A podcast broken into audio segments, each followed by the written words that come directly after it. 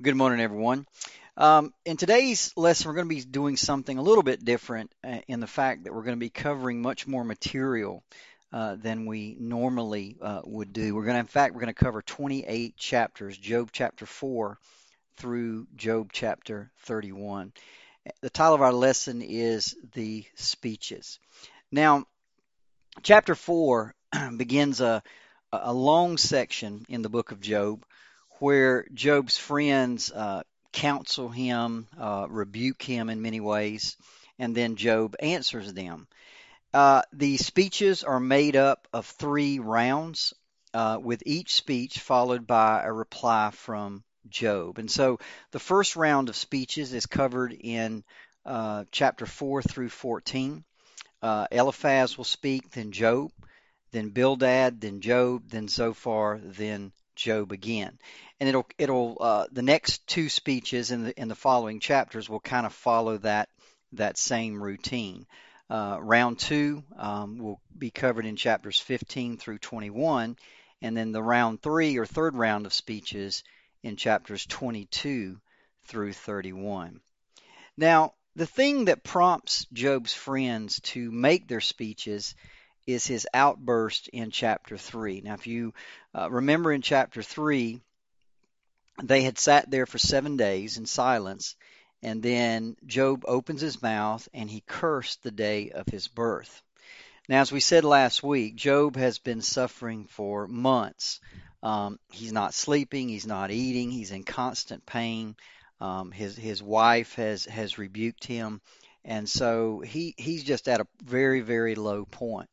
And so in chapter three, he protests his condition. He says, "Well, why was I even born? Why wasn't I stillborn? Why can't I just die?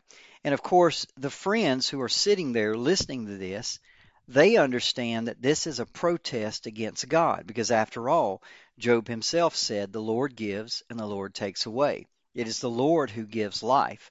So if you're protesting the day you were born, in effect, you're protesting against God. So when Job's friends hear this, they just cannot stay silent any longer. And so the first round of speeches begins with Eliphaz in chapters 4 and 5.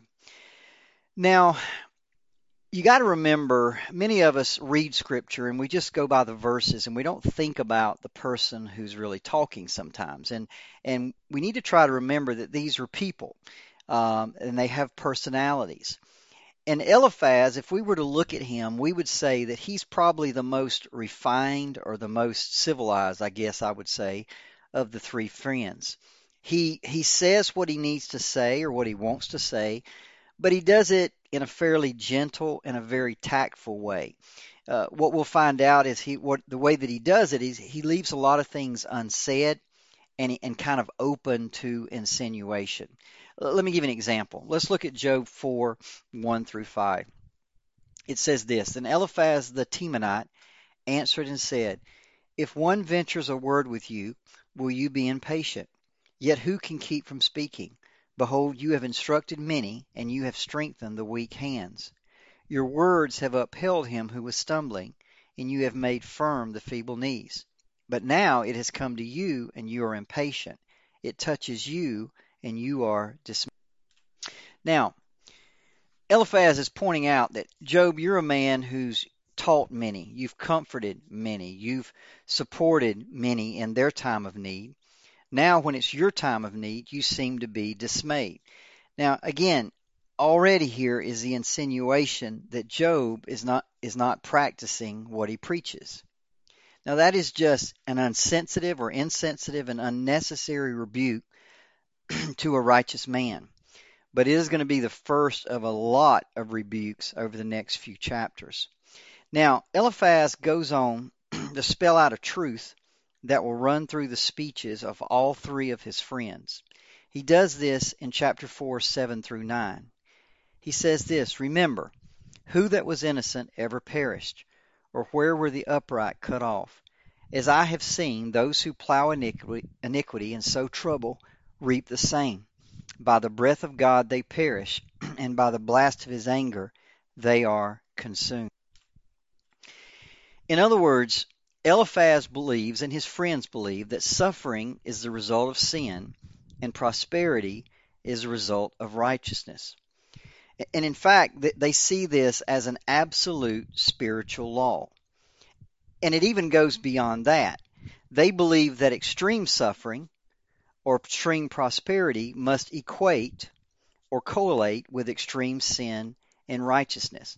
In other words, if you sin in an extreme manner, you will suffer in an extreme manner.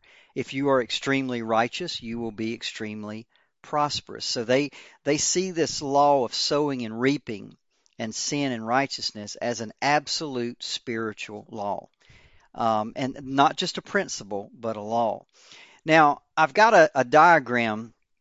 Um, for those of you that are listening to the podcast, you may not be able to see this, but I've got a diagram up, and at the top it says God's justice. And then it's on one side it's got an arrow pointing to a box labeled righteousness. And in that box, there are benefits to righteousness, such as health, prosperity, and peace. There's another arrow under God's justice that goes to another box that's labeled sin. And underneath that are the effects that they see of sin, such as sickness, poverty, and adversity. Now, to Eliphaz and his friends, this is their absolute spiritual law. This is their philosophy on life. That God's justice requires him to reward righteous men and prosper them, and he God's justice requires him to punish sinful men. Okay? And and and they just believe that as an absolute spiritual law. Let's read on. Job 5, 8 through 13. Here's Eliphaz again. As for me, I would seek God and to God would I commit my cause, who does great things and unsearchable, marvelous things without number. Now, once again, he's not saying you should do this. He's saying in a very tactful way, well, you know, if it was me, this is what I would do.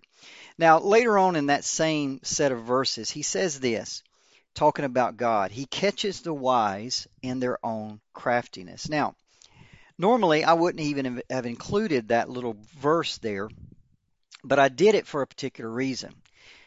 That is because that verse shows up in the New Testament, 1 Corinthians 3:19. It says for the wisdom of this world is foolishness with God, for it is written, he catches the wise in their craftiness. That of course is Paul, and he's quoting Eliphaz in Job 5:13. Now this is important for a couple of reasons. Number 1, it shows us that Paul saw the book of Job as inspired scripture. Um, because it in the way he refers to it, for it is written. That's the way Jesus replied to to uh, the devil when he was being tempted. For it is written. Uh, they are referring to Old Testament scripture, and here Paul refers to the book of Job. But the other thing I want you to see is he's literally quoting Eliphaz. Now listen, what Eliphaz is saying there is absolutely 100% true. He, that God catches the wise in their craftiness. But here's the thing it has nothing to do with Job's situation. It says his theology theology is dead on. He's speaking the truth. What he's saying is absolutely 100% true. It's so true, in fact, that Paul will quote him in the New Testament but yet it has absolutely nothing to do with Job. And, and, we need to think about that, right? Because we can have our, our, our theology, we can quote scripture left and right and be dead on and be completely out of place, completely misapplying it in particular situations. So we need to be careful of that. Job 5, 7 through 19, Eliphaz says, Behold, blessed is the one whom God reproves. Again, he's not saying um, you you're he's reproving you. He just said, "Blessed is the one whom God reproves." Therefore, despise not the discipline of the Almighty, for he wounds, but he binds up; he shatters, but his hands heal. He will deliver you from six troubles, and seven no evil shall touch you. And then in, in 527, he ends up with this Behold, this we have searched out. It is true. Hear and know it is for your good.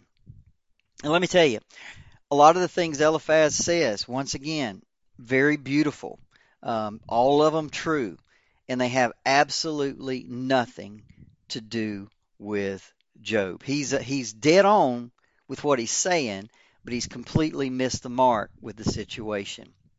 You see, Eliphaz's problem is is that he sees all th- things through the lens of his th- theology. You know, we have a saying about looking through rose-colored glasses. Well, he's looking through the glasses of his philosophy on life. And he sees his philosophy or he sees that absolute spiritual law of sowing and reaping. So for him, he has no choice but to assume from Job's extreme suffering that Job has sinned in an extreme manner. That's him and all of his friends are they just believe that. But we're also going to see that Job has a very similar problem because see Job believes in the same law. He's no different from his friends. But Job, the difference there is he knows he's innocent. So the struggle that Job will have is whether God is unjust. And we're going to see throughout these speeches that Job continually uses the analogy of a courtroom and a judge and a lawyer and, and making his case because that's what Job is struggling with is the justice of God. Now, Job is going to respond in verses, uh, in, sorry, in chapter 6 through 7. Chapter 6, 1 through 4. Then Job answered and said, Oh, that my vexation were weighed, and all my calamity laid in the balances for then it would be heavier than the sand of the sea. Therefore my words have been rash. Now Job admits that his outburst in chapter 3 sounds rash, but he says the reason he said it was because of the excessive heaviness, heavier than the sands of the sea. Uh, that's how heavy he sees his his grief, and so he admits I might have spoke rashly when I cursed the day of my birth. But he goes on, chapter, uh, chapter 6, verses 14 to 17, and says this He who withholds kindness from a friend forsakes the fear of the Almighty. My brothers are treacherous as a torrent bed, as torrential streams that pass away, which are dark with ice, and where the snow hides itself. And when they melt, they disappear. When it's hot, they vanish from their place. I don't know if, if this is where we come up with the uh, uh, the the adage of fair weather friends, but this is basically what Job is is talking about. He said, "You're like a snow-fed stream. You're there for a while, but then when it turns hot, you're gone." In, in other words, are you my friends or not? Are you where are my friends when I really need them? Chapter six, verses twenty-eight through twenty-nine. He says this, but now be pleased to look at me, for I will not lie to your face. Please turn, let no injustice be done. Turn now, for my vindication is at stake. Is there any injustice on my tongue? Cannot my palate discern the cause of calamity? Job is saying, listen, don't you think I know the difference between right, right and wrong? Um, don't you think I know all the things that you know? Look at me. I will not lie to you, is what he's what he's telling them. Now, Bildad uh, the second friend will respond in chapter 8. Now, if Eliphaz strikes us as the most tactful or the most gentle, then Bildad is pretty much the opposite. He kind of comes across as a as the staunch traditionalist, the the one who sees everything in black and white and who prides himself on telling it like it is. Job 8, 1 through 3, Bildad says this Then Bildad the Shuhite answered and said, how long will you say these things, and the words of your mouth be a great wind? Does God pervert justice, or does the Almighty pervert the right? Now, once again, I, I wish we, we could you could see that box on the screen. You see, God's justice in His mind requires that He prosper the righteous and He punish the wicked. So He's saying, listen, it, it, God doesn't pervert justice. He's not going to punish you if you didn't do anything wrong and he says you're just you're just you're a windbag is basically what he calls Job. You're just talking to hear yourself talk. You see, he believes in that same absolute truth as Eliphaz, and he vigorously defends God's justice. Chapter 8, verse 4. If your children have sinned against him, he has delivered them into the hand of their transgression. I mean, he goes so far to even say that your children must have been guilty of some great sin. That's why that house fell on him and crushed him. I mean, it's just completely unnecessary, but he just is, in his mind, he's telling it like it is. chapter 8, verse 5 through 7, he says, If you'll seek God and plead with the Almighty for mercy, if you're pure and upright, surely then he will rouse himself for you and restore your rightful habitation. And though your beginning was small, your latter days will be great. Job once again responds, chapters 9 and 10. Now, Job feels caught kind of between a rock and a hard place, and you can hear it in this speech in chapters 9 and 10.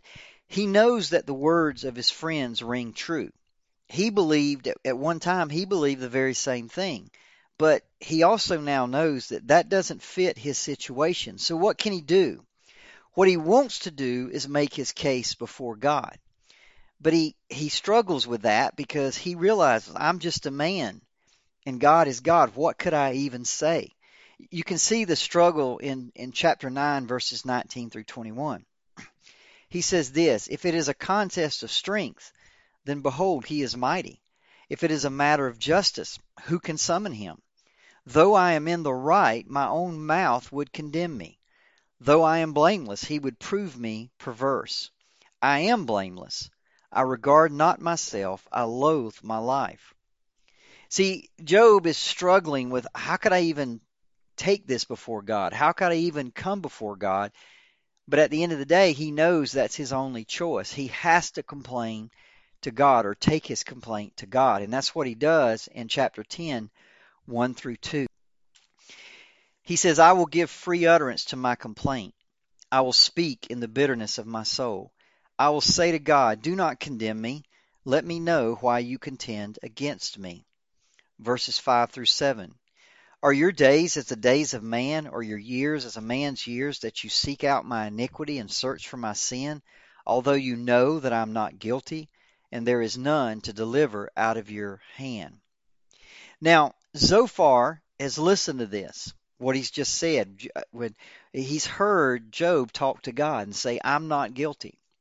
And he responds in chapter 11. Now, Zophar is going to be the harshest of them all. And I can't really tell if it's his personality or if it's just because he's the last one to talk and he's kind of heard all the other arguments. So, what he does here is he rebukes Job for claiming to be innocent. And then he tells Job that he really deserves worse than he is getting. Chapter 11, verses 4 through 6 he says this to Job For you say, My doctrine is pure, and I am clean in God's eyes. Oh, that God would speak and open his lips to you, and that he would tell you the secrets of wisdom. For he is manifold in understanding. Know then that God exacts of you less than your guilt deserves. Verses 14 through 16. If iniquity is in your hand, put it far away, and let not injustice dwell in your tents. Surely then you will lift up your face without blemish. You will be secure and you will not fear. You will forget your misery. You will remember it as waters that have passed away. Now, Job has one final response in chapters 12 through 14. And he responds with sarcasm. Chapter 12, verse 1 through 3.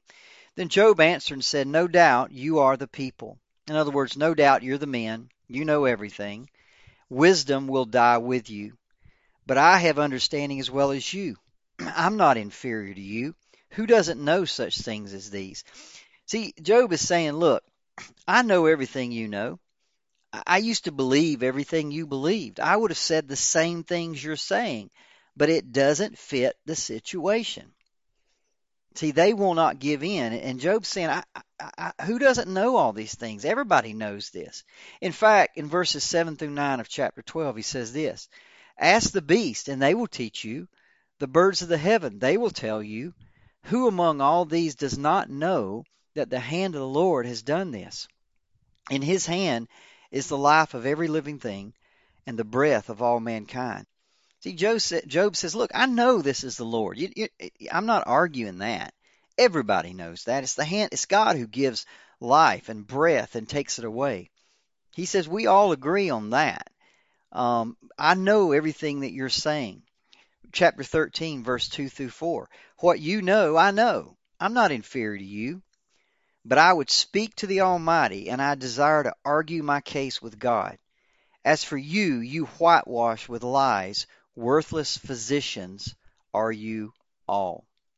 Now, that ends the first round of speeches. Now, in the next two, the arguments themselves, they don't really change. They they just keep accusing Job and and Job keeps holding on to his integrity. So the speeches themselves, the arguments in the speeches don't really change, but I do want you to keep an eye out how the men themselves will actually change as time goes on. Let's begin the round two of speeches with Eliphaz in verse 15. Now, I want you to remember in the first round of speeches, Eliphaz was very tactful. He said things like, Well, if it was me, I would do this, right? Notice what he says in chapter 15, verses 5 through 13. He says, For your iniquity teaches your mouth, and you choose the tongue of the crafty. Your own mouth condemns you, and not I. Your own lips testify against you. Why does your heart carry you away, and why does your eyes flash that you turn your spirit against God and bring such word out of your mouth? He he uses the word you or your about a dozen times. Now he's pointing the finger. He's not he's he's kind of abandoned the tactfulness and abandoned his gentleness and he's just pointing the finger directly at Job. Now, Job will respond in chapters 16 and 17. he says things like this I have heard many such things. Miserable comforters are you all. I could also speak as you do if you were in my place. I could join words together against you and shake my head at you. Bildad hears this and responds in chapter 18. And he says this Why are we counted as cattle? Why are we stupid in your sight? Indeed, the light of the wicked is put out, and the flame of his fire does not shine. Surely, such are the dwellings of the unrighteous, such is the place of him who knows not God. Now he's basically he, he's questioning whether Job even knows God with some of the things that he's saying. Now Job responds in, in chapter 19. How long will you torment me and break me in pieces with words? Have mercy on me, my friends, for the hand of God has touched me. Why do you, like God, pursue me? Why are you not satisfied with my flesh? Zophar responds in chapter 20. He says this Do you not know this from old, since man was placed on the earth, that the exulting of the wicked is short, and the joy of the godless but for a moment? The heavens will reveal his iniquity, and the earth will rise up against him. The possessions of his house will be carried away, dragged off in the day of God's wrath. Now, Job hears this, and he responds in, in chapter 21. And he says almost the opposite. He says this Why do the wicked live, reach old age, and grow mighty in power? Their offspring are established in their presence, and their descendants before their eyes. Their houses are safe from fear, and no rod of God is upon them. They spend their days in prosperity and peace. They go down to Sheol.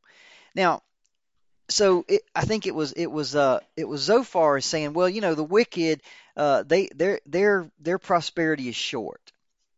You know, God deals with them quickly, and Job says, no, wait a minute, that's not always true. You know, sometimes the the wicked live and reach old age. There, sometimes they see their descendants. Sometimes their houses are are safe, and the rod of God is not upon them. That's not always true. Now we come to round three. Eliphaz speaks again. Now I'm going to read this in chapter 22, and then we'll come back to it in a little bit. He said this Is not your evil abundant? There is no end to your iniquities. You have exacted pledges of your brothers for nothing, and you've stripped the naked of their clothing. You've given no water to the weary to drink, and you've withheld bread from the hungry. Job responds in 23 and 24 Oh, that I knew where I might find him, that I might come even to his seat. I would lay my case before him and fill my mouth with arguments. There, an upright man could argue with him, talking about God, and I would be acquitted forever by my judge. Now, at this point, Bildad is kind of running out of steam in chapter 25, and he comes up with just six verses about the general sinfulness of man. How then can man be in the right before God? How can he who is born of woman be pure?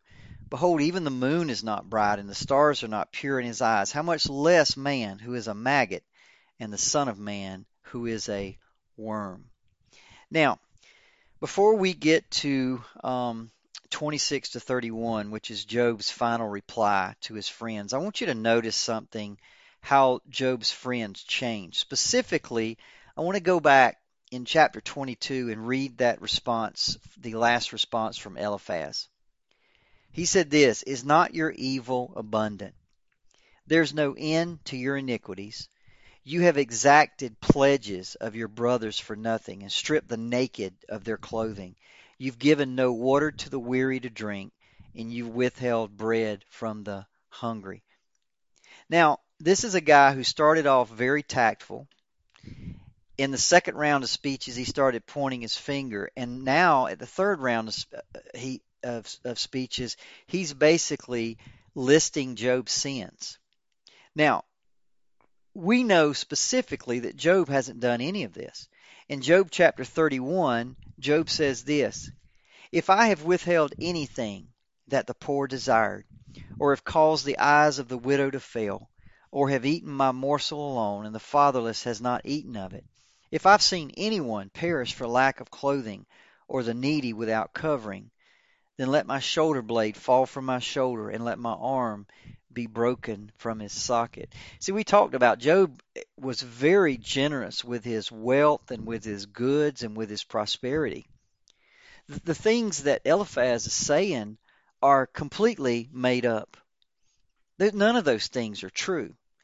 This formerly gentle friend is attacking Job with brutality.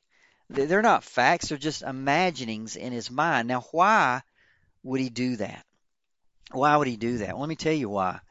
Because he's becoming more and more desperate to justify his theology. You see, the longer it goes on, Job just won't give in. And what he's doing is is he's he's turning the light around and shining it on uh, Eliphaz's whole philosophy of life. And all of a sudden, it's beginning to question his his his theology, and and he don't like that at all. And we see that, let's be honest, we see that all the time. I've seen it my whole life when when you question somebody's theology, they their philosophy on life, if if there are things that don't quite fit, they'll get angry. They'll get mad and they'll come back at you. Um, you, you don't, you know, when you blow up somebody's whole theology like that, uh, it's not a pretty sight. And you can see that with Eliphaz. He gets very angry. Um, he, he starts accusing, just making up sins in his mind in in Bildad's last speech, as as time goes on, he can, like I said, he can only manage six little verses about the general sinfulness of man. And by the way, when it's finally Zophar's turn to, to round out the third round of speeches, he doesn't say anything at all. You see, the, the, the theology of Job's friends, that, that simple, rigid, absolute law, cannot sustain itself in the end their correlation of wickedness and suffering in the world just does not stand up to the evidence of Job.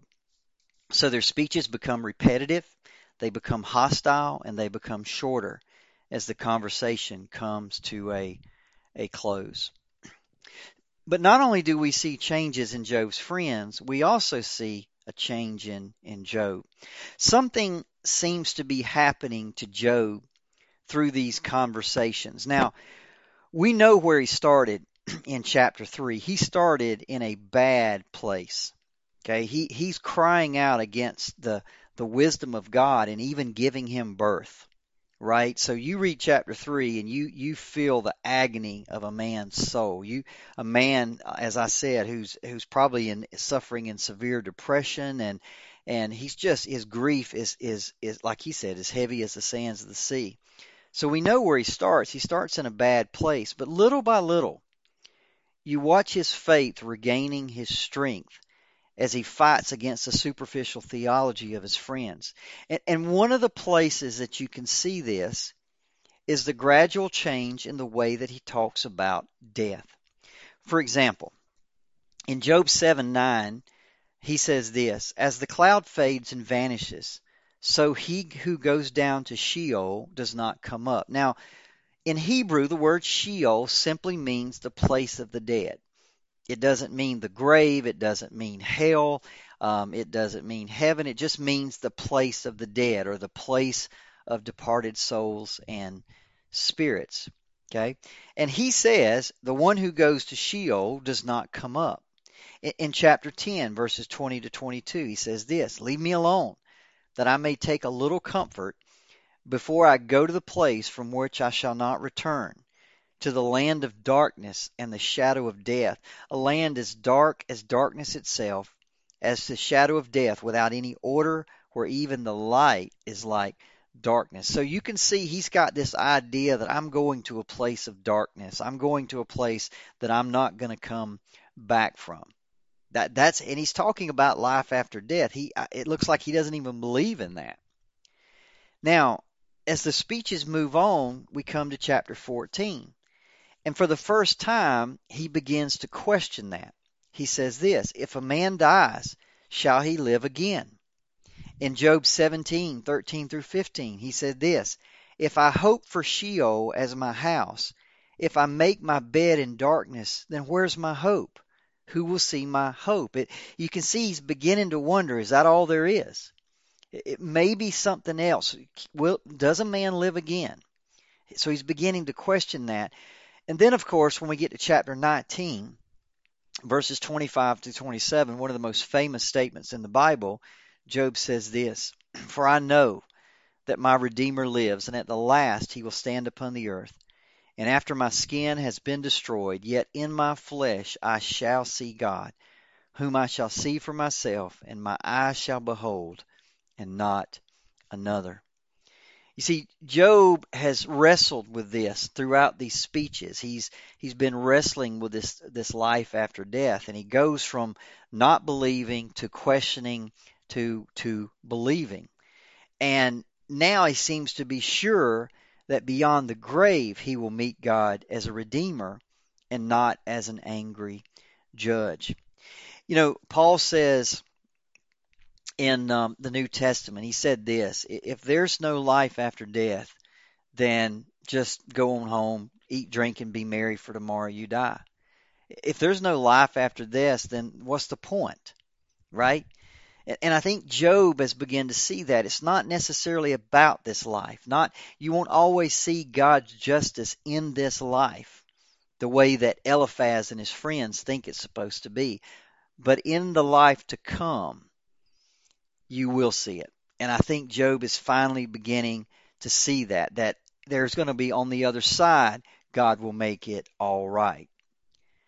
Now, does that answer all Job's questions? No. Does it answer does it solve all his theological problems? Of course not. He still is perplexed as to why God seems arbitrary in the way he parcels out suffering and prosperity in this life. But yet he's confident in his redeemer. He's confident in the justice of of God. And I and I think that allows him to hold to his convictions. He believes that God is sovereign. He believes that God is good and just, and he believes in his own integrity. And he holds to those convictions against the simplistic and rigid theology of his three friends. Now, with that, he makes one final speech and puts them to silence. Job 26 through 31. I'll just pick some uh, scriptures out. Job 26, he said this He stretches out the north over the void, and he hangs the earth on nothing. He binds up the water in his thick clouds, and the cloud that is not split open under them. Behold, these are but the outskirts of his ways, and how small a whisper do we hear of him. But the thunder of his power, who can understand? Job 27 My lips will not speak falsehood, and my tongue will not utter deceit. Far be it from me to say that you are right. Till I die, I will not put away my integrity from me. I hold fast my righteousness, and I will not let it go. My heart does not reproach me for any of my days. Job 28. From where then does wisdom come? God understands the way to it, and he knows its place. For he looks to the ends of the earth and sees everything under the heavens. And he said to man, Behold, the fear of the Lord, that is wisdom, and to turn away from evil is understanding. And then Job 31 Does not he see my ways and number all my steps? If I have walked with falsehood and my foot is hastened to deceit, let me be weighed in a just balance and let God know my integrity. Next week, we'll turn to chapter 32, and a new friend, a man named Elihu, will show up on the scene, and he comes with a new argument. Join us next week if you can.